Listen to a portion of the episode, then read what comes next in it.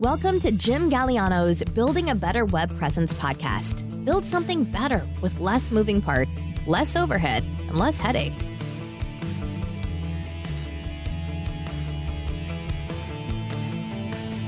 Hey everyone, this is Jim Galiano, and it's January 19th. Welcome to today's podcast episode.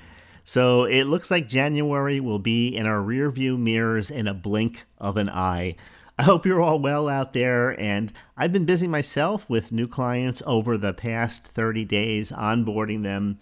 And with most things that I do, I take advantage of video and I do things like a walkthrough of a project or my thoughts on the project or expectations of what we're doing and where we're going. I'll record a video here and there and send it to people. And it's during that downtime, a lot of times, if you provide an online service, there's a gap between when you get started on a project and when you get to a certain point in it and people are looking for what you've done and how you're putting things together. And I just find that keeping those channels of communication open and regular, even if you're just using a short video to do that, is really something that clients really love and they really appreciate. So if you provide an online service, recognize that yeah, you may be involved in the project, but much of the work that you're doing is taking place behind the scenes where they can't see it. And I've learned over time, as I was saying, to use Short videos. What do I mean by short? Well, some of them are just a few minutes, some of them are five minutes, and I keep the client in the loop with how things are going. And I also share thoughts and ideas that I'm having along the way. So, this is something you can very easily do with your own business. I've been using Camtasia Studio for years to do this, but basically, all you're doing is you're recording your screen this isn't something that I put slides together for, like a formal presentation. These thoughts and these recordings are very informal, they're very casual. And, uh, you know, I prefer recording my desktop over what some people might call a talking head type of video where you're looking into the camera and talking to someone. And not only do I tell people what I'm doing, but I'm showing them what I'm doing by using the uh, recording the desktop type of approach to doing this. And then after I make these videos, I take the one final step now before I upload them as unlisted to YouTube. I upload them as unlisted instead of private. And this way I don't have to create a password for a client to view a video. Because if you're going to create a password, unless the information is really that sensitive, in most cases, I'm going to say it's not, then that's just another thing that they have to do, another piece of information they may lose, and just another extra step in the process that I really don't see as necessary. When you share the link of an unlisted video, only the person with the link is going to see the video. But you know, that's really up to you. But as I was saying, I take a, one final step now that I never used to do before, and I edit the videos a little bit more. And uh, I think that taking a few extra minutes maybe to edit the video, and it's really not a time consuming type of thing to edit a, a five minute, let's say, video. It just provides a better overall experience to the viewer, and it goes a long way towards creating a much better impression of you. So, for example, if I'm recording a screen and I'm moving maybe from one tab to another, or I'm clicking on a link and it's taking several extra seconds to load, I'll edit that lag time out of the final video. And also, I take the time to zoom in on an element sometimes on a page and make a few comments about it, and then I'll zoom out before moving on to talk about whatever else I'm going to talk about. And that just makes it a little bit easier to sometimes explain something, to show something, to point it out. And also, I'll remove as much of the dead space as possible in the video as a whole. So the entire video gets right to the point. Sometimes I'll even edit an entire section out because as I go through the recording, I sometimes find that I add details that are just in retrospect a little bit unnecessary or really not necessary at all. And then, like I said, I'll upload it to YouTube, send the link to them, email it to them, I'll always add a few comments, of course, inside the email as well as sharing the link. And and that's basically it. This kind of communication, believe it or not, is almost unheard of in the digital agency or the freelance world. as a regular normal thing. And one seven minute video, for example, that I recently sent out easily replaced easily a half a dozen back and forth emails, or worse yet, text messages. So, in the big picture, whether we like it or not, we're all in the communication business on top of whatever products or services we sell in the online world. All right, before I go any further, I have an announcement to make. I'm happy to announce the soft launch of my brand new newsletter. It's called the Digital Strategist Newsletter. And I haven't published a newsletter of any kind in a really long time. And honestly, I wanted to have some fun with it. So that's why I'm calling it a soft launch. So if you're already on my mailing list, you'll get the first issue very shortly. Or if you're in a hurry, go directly to jimsnewsletter.com. That's www.jimsnewsletter.com and download the first issue right now. If you're a solopreneur, freelancer, small business owner, this newsletter is being published with you in mind. It's available at jimsnewsletter.com. That's jimsnewsletter.com. It's the new home of the Digital Strategist newsletter. All right, today I want to talk a little bit about paid advertising in general Facebook advertising more specifically. And I'm not really a huge fan about talking about at least paid advertising. And the reason is is because like a lot of subjects it's such a it's such a big topic and people really break down the minutia of how they believe you should be placing ads, creating ads. There's courses on how to do this on Facebook, LinkedIn, Instagram and all of these and some of them are very expensive. Some of my friends have made some of the bigger courses out there, and I've taken them myself just to see their angle on uh, putting ads together. And I think, like a lot of things, like marketing in general, creating ads has been made maybe a little unnecessarily complicated. Not that it can't be a vast topic, but I'm talking about placing ads for the average person. It's one thing if you're going to open up an ad agency and you have to know the ins and outs of every kind of ad and all of the different strategies that go into placing ads and when to use certain techniques and when to not and how all of the tracking works.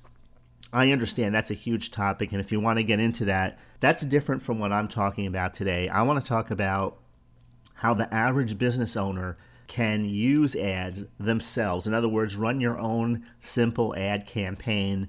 Because if you can't run a simple ad campaign, it's a given that you're not going to be able to run a complex ad campaign. And so when you have something that has so many different options and variations in front of you, it's like any other topic. You can get lost in the in the weeds and just spend months or even years in a classroom type setting never being quite ready to do it in the real world because you have all of this endless amounts of data coming at you from all these different directions. You have all of these different viewpoints, and you, you know where I'm going with this. So, I want to make it very simple to help you get started with ads and talk about things maybe that not everybody talks about when we talk about this subject. So, paid advertising, let me start by saying this paid advertising doesn't work for many people, especially people that are newbies in the area. And I placed my first ads. I'm not even talking about the online world now. I'm going back. I placed my first paper and ink ads right after I got out of college. And back then, one of the big things happened to be around the topic of placing classified ads. Making money, selling things, placing small classified ads. There used to be shows on TV in which they would sell or pitch products, infomercials as they were known. And uh, I don't watch regular TV anymore, really. I haven't had a regular connection beyond just streaming things like um, Netflix and basically how everybody else does it. You know, you just stream these different networks, HBO Max. What are some of the other ones? The Starz Network. Even Hulu, I really didn't spend that much time with that service, but you know, you just stream all these different services. That's the way I've been doing it for over probably 15 years now. I haven't had just a regular subscription to a local cable company. Everything's been internet. But um, so I don't know. Do they still have infomercials on? They used to have infomercials on late night TV. I guess there's probably a channel just dedicated to that kind of thing. But they were very popular, and I bought some of the courses, and I actually got to know one of the people from the early days, from the 1970s. He was a mail order guru. And so I learned a lot about placing ads. But I have to be honest with you, in complete transparency, most of the knowledge that I had versus the results that I got was it was just lopsided. I knew how to do all kinds of things on paper. I had almost a photographic memory when it comes to certain topics. And but when it comes to what you know and what you can produce out there in the real world, it was hugely lopsided for me and, and my ad adventures in the early days failed big time. And now when I look back at it, I think that part of the reasons why I studied this the topic so much was because I was so intimidated by all of the information that was out at the time. And when you think about it, what's a classified ad? You know, if, if you're really young and you know you're not used to newspapers and how they work, you know, classified ad is just basically what you see in the classified ad section minus the photos on uh, Facebook. So there's like a local classified section where people have, you know, the pictures and several lines of text talking about what they're selling and a little bit of information, then your contact information. And that's what it was like, but it didn't have the photos. And they were in the, you know, the daily newspapers, classified ads. Then you had classified ads in magazines. But like I said, I had so much knowledge. If you actually sat down and listened to me talk at the time, I could have probably written a book on classified ads. A simple book, but yeah, I could have written a guide on how to do it back then. But like I said, there was a disconnect between what I knew and what I was able to produce in the real world. And so that's what you don't want to happen with basically whatever you're doing, but especially with ads. You don't want to get to the point where you're always studying, always buying, and uh, never doing. So I placed my first ads when I got out of college, and the challenge back then was it was kind of a shotgun approach, unless you were going to place an ad in the magazine which was, of course, a lot more expensive. But my basic thinking then was that the more people that I get this ad in front of, the better chance that I'll have to sell more of my product. And so that's how I approached ads. It was just a numbers game. The larger the number of people that saw the ad, the higher my sales volume would go. But it didn't happen that way because the reality of the situation was a lot more different than I was aware of. And so I kept on hitting down this line. And yeah, I tried little tricks on changing headlines, changing offers, and things like that. The advertising campaigns that I did kind of flopped. All right, they did flop. But uh, advertising campaigns around the world flop all the time. And, and money is invested in promoting a product or service, right? and then the return on the investment just isn't there. And that happens in every niche and in every market. So if you're just starting out or you haven't been in business a long time, you're going to hear all kinds of reasons why something fails. For example, the marketers might tell you that they had a poor marketing plan. The copywriters might tell you that the headlines were bad or the copy was poor. The designers and others will all point to different things. Think about it this way. As an as a nice connection as a correlation think about the stories that you've heard about movies that bombed at the box office that cost a small fortune to make. Movies that had top actors top set designers all of these expensive special effects well-known director and more. Plus on top of that they have a marketing machine in place and still having all of those factors all of those boxes checked the movie still bombs at the box office. Because for whatever reason, the audience just doesn't respond the way those who run the entertainment industry and the people that produce that movie anticipate it. it. They just don't respond the way they had hoped. And, you know, sometimes when it comes to an audience response, now think about this. You can put all of these things aside. You can put the marketing aside, the copywriting, the designing, all of that. You can push all of that to the side when it comes to answering the question, why did something fail? And all of those things may be legitimate, but sometimes it goes even beyond those things. Let me give you a good example of this. The original Star Trek was a TV series and it was canceled after three seasons back in 1969, was its third season. And not that long ago, I watched a documentary about this, and they were talking about how when they approached the third season, the ratings were so low that they were changing it to an even worse time slot. Now, somebody may say, well, it was just the time slot, but it was really, it just didn't matter. When you look at the picture, if you know marketing, you know advertising, you have a little bit of experience with it, and you listen to the people who were there at the time tell the story about how this show was going, things got so bad in the third season that Gene Roddenberry, the creator, who decided that if his story was going to be on TV, he insisted on having a creative role, on being able to rewrite parts of the script that they were used and review everything before it was filmed, before it was finalized. That was the agreement that was made with him. And even at the third season, things were so bad that he just stepped back. He just kind of cut ties.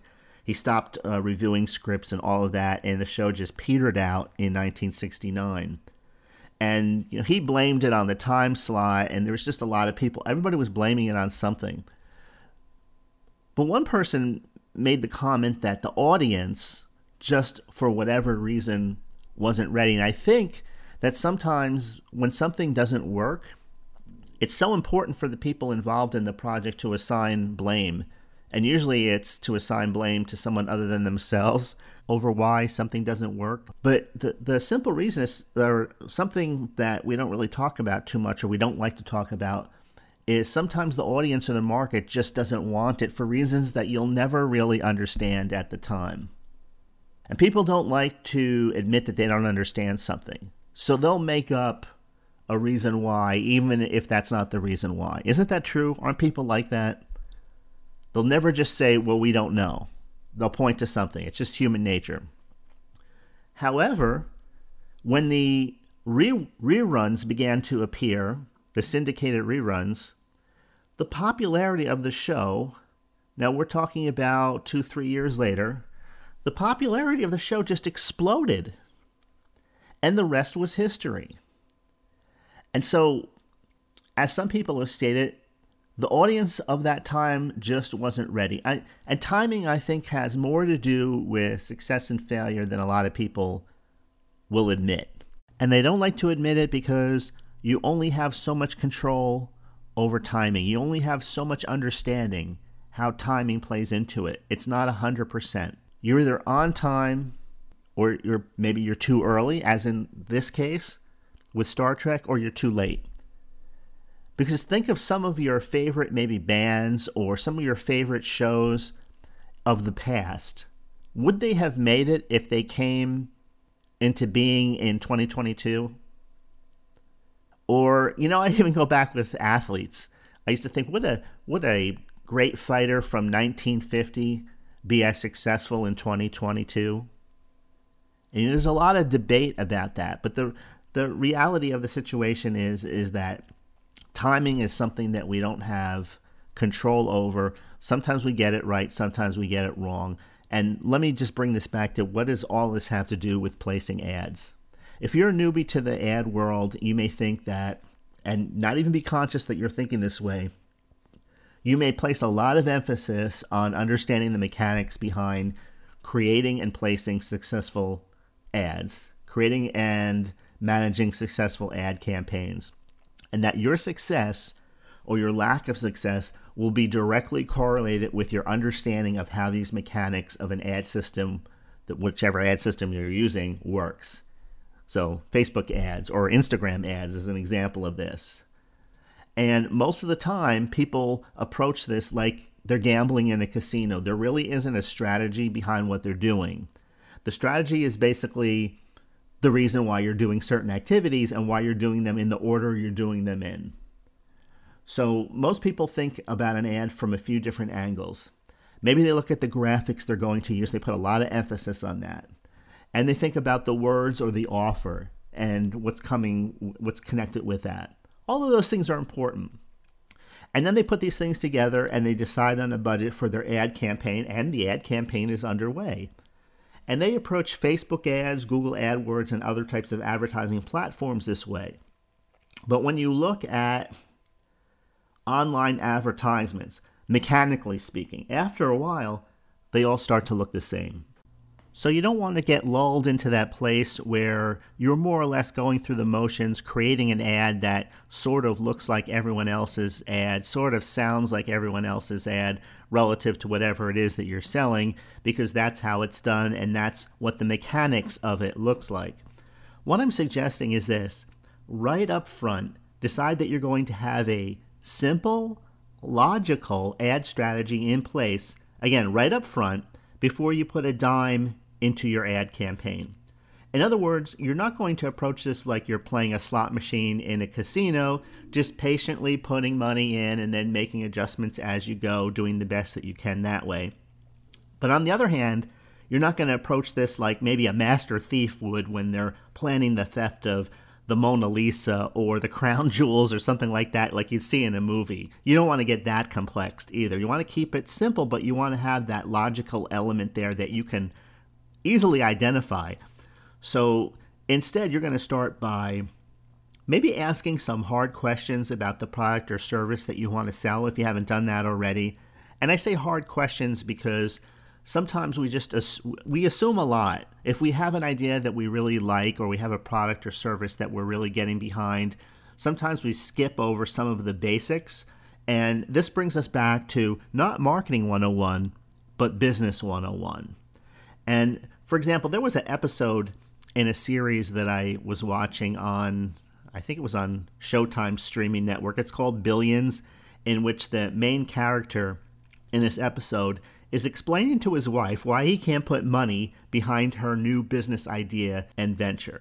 The character in the story is always in what you might call hustle mode, but during this scene, he stops, takes a long, hard look at his wife, and he says, What is it that you do that you're the best in the world at. You offer a formula you didn't invent, a delivery method you didn't invent. Nothing about what you do is patentable or a unique user experience. You haven't identified and isolated a market segment. You haven't truly branded your concept. So, why would an investment bank put serious money into your business? And after he says this, the camera pans in on her face and she's just speechless. And then he leaves the room. So, even though these are just characters in a story, all of the real world principles are there, meaning that oftentimes we don't take the time to look at our business from the outside looking in. We're just excited about what we see from the inside looking out. And the things that seem so obvious to us, or to maybe our friends or our family, people that we've talked to about our business idea, they're not obvious at all to the general marketplace that we want to grow this business in or that we want to sell this product or service in. So, why are you a good investment? That's a question we all have to ask ourselves from time to time. What proof do we have to back it up? And believe it or not, sometimes even checking one of the boxes that the character said in that dialogue, something like a unique user experience, is all it takes to have a winner on your hands. And basically, we all start with zero proof of anything. Isn't that true? And then we build one step at a time. We think about what we're doing and we think that it can work. We hope it will work. So we roll out whatever it is that we're building one step at a time. Now, if someone has millions at their disposal, like the characters in this show, or billions, I guess I should say, uh, but they have no real proof that their concept will work long term, be a viable business, they're basically in the same place. It's just that they're there with more money. Just like the people making the movie with the huge budget and it turns out to be a bomb. The only way we'll ever get any proof or validation around our work is to put it out there. And, and that's true with everything. Everything else is just theory and guesswork. Even if it's educated theory and educated guesswork, it's guesswork all the same. So, back to how this fits into the topic of ads and Facebook ads. This would apply to any platform, but let me just talk about Facebook for now. So, why put money behind something before you have decent, measurable evidence that you have a winner on your hands? Maybe it's something that you really haven't thought about. That's why I'm talking about it now in more detail. You talk about certain topics on social media, you create content around those ideas and you gather some insight into whether or not others are interested in what you have to say or not. You can do the same thing about whatever product or service you're considering advertising or put ad money, putting ad money behind. I'm talking about now sticking with your strengths, the thing that you're really good at, the thing that you're building a business around. Not just general stuff, not just posting so that you can get likes and shares and that so you become more visible. And there's nothing wrong with any of those things, but we're talking about in the context of the what leads up to a successful ad campaign. So you're sticking with your strengths, you're sharing that kind of information. And I have to say that in the earlier days of social media, people generally believed that just reaching out and getting your message in front of a lot of people was the answer to a lot of business problems. And, you know, that's kind of like a hit or miss. That's like playing the slot machine. If you play the slot machine uh, hour after hour after hour, you know, the, the percentages, the chances that you're going to hit, of course, are increasing. So every machine hits sooner or later. But we're not talking about that. And it's not that simple, of course.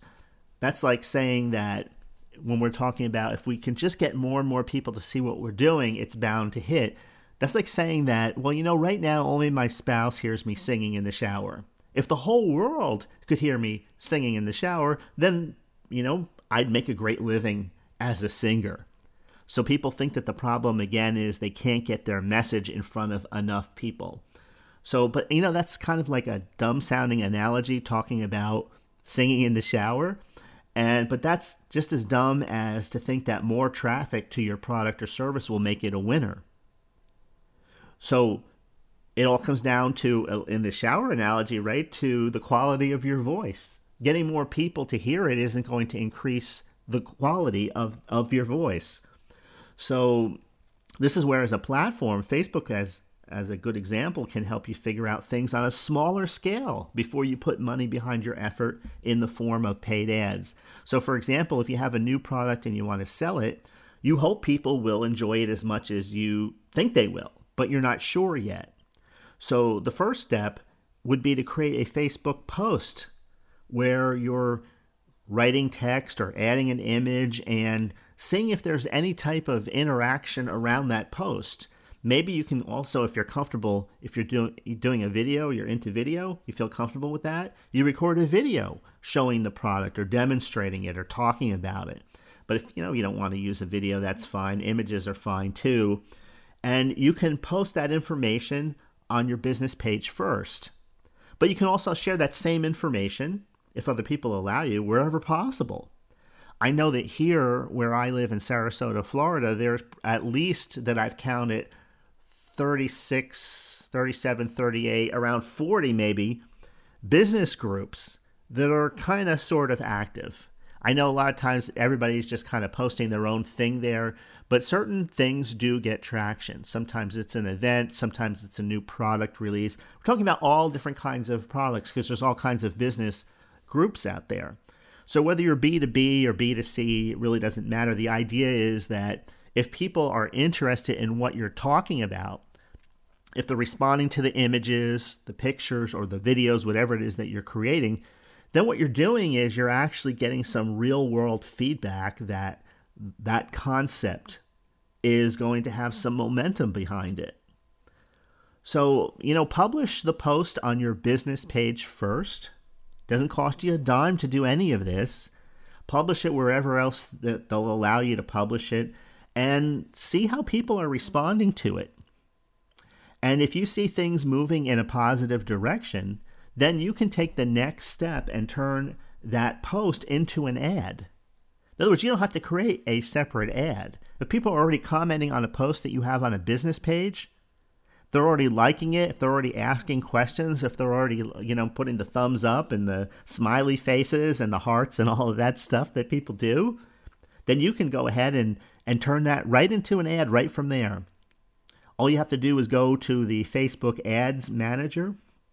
And the next step, you know, let me just read this to you right from Facebook. It says, use Ad Manager to create ads from published posts on your Facebook business page. So the first step is you go right to the Ads Manager and then you select Create. And you create your first campaign and ad set, which means that you name your ad and you choose a page to represent it. In this case, it would be your business page where you created that initial post. And then from the ad setup dropdown, you choose use existing post. And then you click select post to open up the select post window. And then you can choose your post that you made right from there. Now it goes on to say if you decide to enter a post ID number, avoid using the post IDs you've copied from a URL. Instead, find the post you want to advertise in the page post section and use the post ID that appears there. So that yeah, that can be a little complex. I know, not reading it like I am, just hearing me talking about it, but uh, it's very simple. And then you you complete everything there inside the ads manager and you click publish. And you know, people feel intimidated by creating ads, but they feel perfectly comfortable creating posts. But if you think about it, a post and an ad, what do they have in common? A post has the same elements as an ad does. It has text and it has images and or video. And so if I want to send someone to my landing page, let's say for example, then I would create the post, I would add the image to it, and if the post doesn't get any traction on my business page or if the post doesn't get any traction where I'm, you know, sharing it on other pages, then there's really no reason, at least how I'm looking at it, to put money behind it in the form of an ad campaign yet. Because just getting more people to see something that nobody are, you know, if nobody's responding to the free version of it, why would they respond to the paid version of it? If they're not excited about what you're posting without putting ad money behind it, and this is one of the things I think where people make the wrong assumption that it's just a numbers game, like I said earlier. Like, well, you know, if I just can get more people to see it, people will buy it. And then it's not true. It just fails in a bigger way, like that expensive movie project. So, you know, you can go back then and you can create new posts with different offers, with different graphics, with you know, using different words, different images, different offers. And if people do respond and you get some social proof behind it, then you can slowly roll out, you can convert that into a Facebook ad. There's so many examples that show up in your newsfeed every day of what an ad looks like. It's really not a mystery. What's a mystery is when you look at it with a blank screen, starting from scratch and thinking, "Wow, what should I what should I say?" But to avoid all of that, you can just start very basically, very simply, very logically by making posts first and then having those posts graduate into the ad category when they're successful. You know, I know people that now somebody might ask, well, you know, Facebook ads really aren't as simple as that. They have questions like, what type of ad should I set up? It's more than just an image or a video or some text. Well, in the context, let's just stick with two ways to do it. So if you want to send people to a landing page, you want people to sign up for a webinar and you have a page for that or something like that, there's two basic let's call them experiment strategies that you can use. You can start with number 1, a links a link clicks campaign. Okay, so that's a campaign that gets people to click on the link or I might choose maybe a website conversion campaign. One of those two I would start with. So we go from post that's somewhat successful to an ad and then we are going to choose as our type of campaign a link click campaign, sending someone to a page, whether it's a landing page, a simple landing page, a more complex landing page, page to get someone to sign up for a webinar, anything like that, a link clicks campaign, or maybe a website conversion campaign. Either one. Maybe you test both. Just start with one. Now, I know people who have spent as little as five or six dollars a day on a very simple two week campaign. Now think about that. If you're spending five or six dollars a day and you multiply that times 14 days, very worst case scenario, how much money do you stand to lose? You know, a lot of people don't want to start with ads because they're afraid to lose money. But it's not like you have no control over how much money that you lose, if you want to look at it that way. So I, I, choose to see it as an investment because it is an investment if you have some proof that there are people interested in that thing. you know, in, because you're already going to put the free information out there in the form of a free post that you create. So if people are responding to it, you have some proof that you're at least sort of kind of on the right track. And so spending five or six dollars a day on a, on a two week campaign, I mean, if you if you can't handle that, then I guess then Facebook ads definitely aren't for you yet. But if you're willing to lose that amount of money, and you know, some of you spend money without even thinking about it on software that you never use, on going out to eat for an expensive dinner, on you know new pair of shoes that you really don't need. I mean, there's all kinds of reasons why people just there's all reasons why people justify spending money.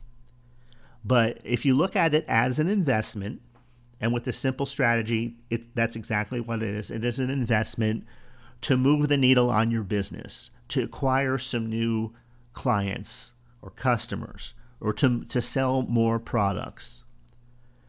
And if you get little wins, and you're going to get little wins with a five or six dollar a day ad spend, then you can roll that money that you made from the sale of your products into bigger ads. In other words, you can snowball it from there. But it's all up to you. If you feel a little skittish on doing that, then you don't have to do that. You can just sit back and examine what you did, and then you could try it again with something else, or you could just keep on going. You just have to keep an eye on things. You can't just say, I'm just going to run a 30 day campaign and we're going to spend X number of dollars per day, and then you forget about it. You know, that's how, of course, how you would lose money because even the big campaigns, there's people that are closely monitoring the campaigns. So we're talking about getting started. And when we talk about getting started, we're also talking about keeping things very simple so you don't get overwhelmed, so you can measure results, and you can do all these things without risking a lot of money. The truth is, you can build a business without investing a dime in any kind of paid advertising. If you have the staying power to grind it out, you can learn how to create content. You can build out an online platform. You can build a subscriber base. You can do all of those things. Ads, however, can do in 30 days what it would take others 12 months to accomplish. And so that's the other side of the equation. Ads can do the same thing, but it could do it even faster. And there's really no getting around that. And that's why I wanted to share thoughts with you today on paid ads and Facebook in particular, because it's one thing to choose not to do paid advertising because it makes logical sense to you and to your business type to keep on doing things the way you've been doing them.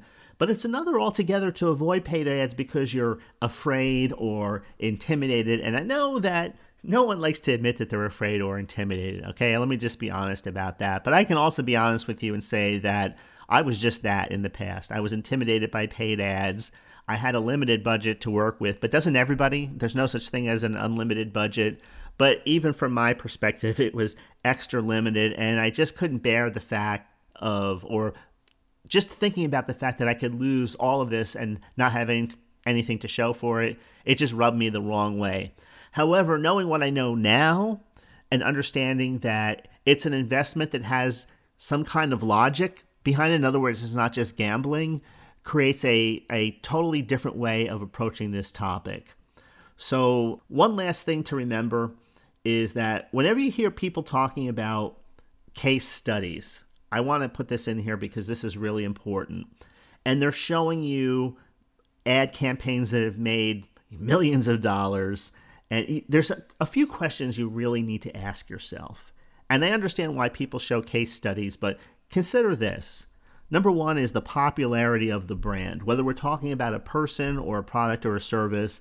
When someone or something already has a following, already has a list of subscribers, already has a bunch of followers and a big customer base, they've been around for years maybe, the ad that you're seeing isn't doing the type of heavy lifting that a lot of newbies might think it's doing. In other words, all of those other things combined together the existing customer base, the number of followers, the subscriber list, or the fact that they've been around for a decade or more all of those things plus the ad are responsible for conversions, not just the ad itself. So we can take somebody, let's just take, let's use our own fictitious uh, use case here. Let's take a newbie copywriter or a newbie author.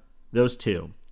If they base their ad copy, their ad design, or mimic their offer or their call to action based on their favorite copywriter or their favorite author, the person that they look up to, that person who's already established or popular, do you think they're going to get the same results from their ad? I mean, it seems obvious, but these are things we never even think about sometimes when we're just getting started. These are things we don't consider until we after we've had a little bit of experience. And so I'm bringing these things out today not to be a damper, but to kind of put what you're doing in a more realistic framework.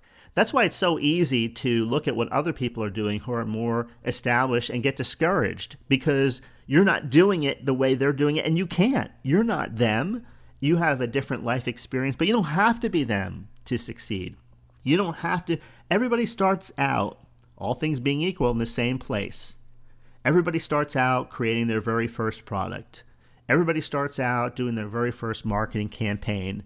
And how you learn is by how your audience is responding to you. You're not basing, you're not trying to walk in someone else's footsteps. The footsteps are great for teaching people how the principles work, but you have to take what you've learned and you have to use it in the concept in the context of your own business. And so with the newbie author and the newbie copywriter, it's not to say that their ad is going to bomb because they don't have as many followers or they're not as established. I'm not saying that. I'm just saying that a lot of times when people are promoting ad courses and teaching you how to do something that you've never done before, they're using these ultra successful campaigns and these ultra successful people as examples and showing it to people who are just getting started. And so the people who are just getting started have all of these great expectations going in, and then they're disappointed because they're not getting the same kind of result. Where if we looked at this right from the beginning, from a point of logic, we, we could see and we could understand that, all right, well, I don't have 20,000 subscribers on my email list. I don't have 800,000 subscribers on my YouTube channel. I don't have a Twitter profile that's 15 years old and all of these things. But you don't need any of those things.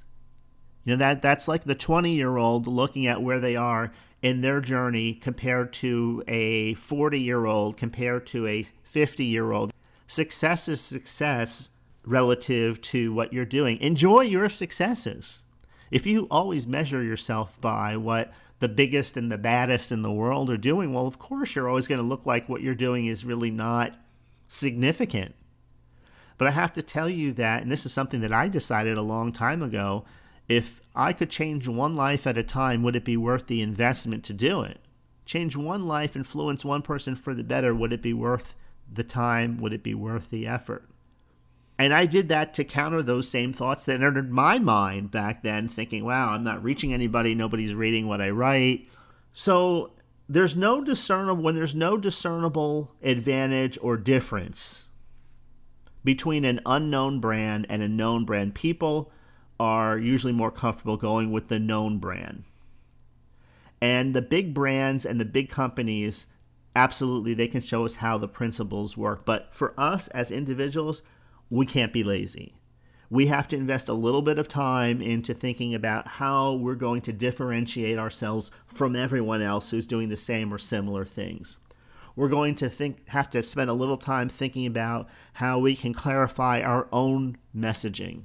And maybe the only thing that we can offer that is truly unique is the user experience that someone gets by doing business with us. I mean, even something simple like I've done over the years, creating short videos that I send to people as we go through a process, as we go through a project to help them individually. Even something like that has created enough of a positive user experience for my own clients and has done enough to separate me from everybody else that's doing something similar to what I'm doing, at least in the eyes of my own clients, that I've been able to be in this game for over 20 years now.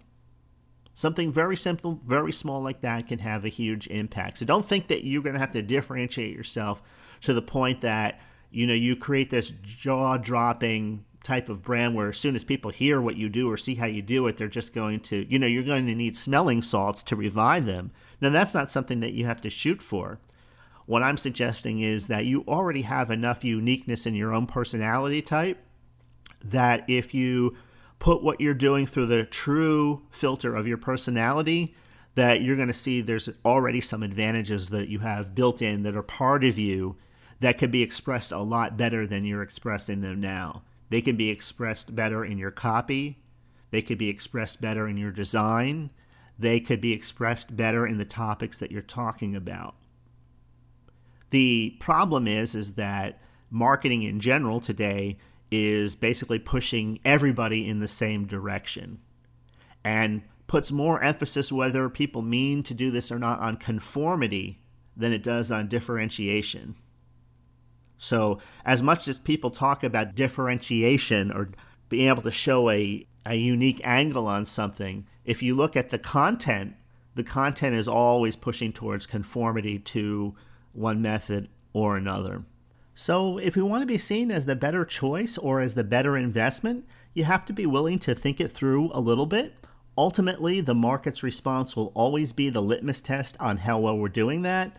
And if we need to make some improvements, then we keep on experimenting, we keep on making adjustments, and we keep on learning how to do things better. It's just like anything else. Most importantly, you may as well learn to enjoy the growth process because that's exactly what it is. It's a growth process. It takes some effort, but I can tell you this it's absolutely well worth the effort. Okay, let's go ahead and put the bookmarker in it there. That's about all for today. I hope you enjoyed today's episode. If you think it will help a friend, go ahead and share the episode link with them, or you can send them to jimgaliano.com forward slash podcast. The link to all the episodes are there. So thanks again for listening. Have a great rest of your week, and I'll talk to you later.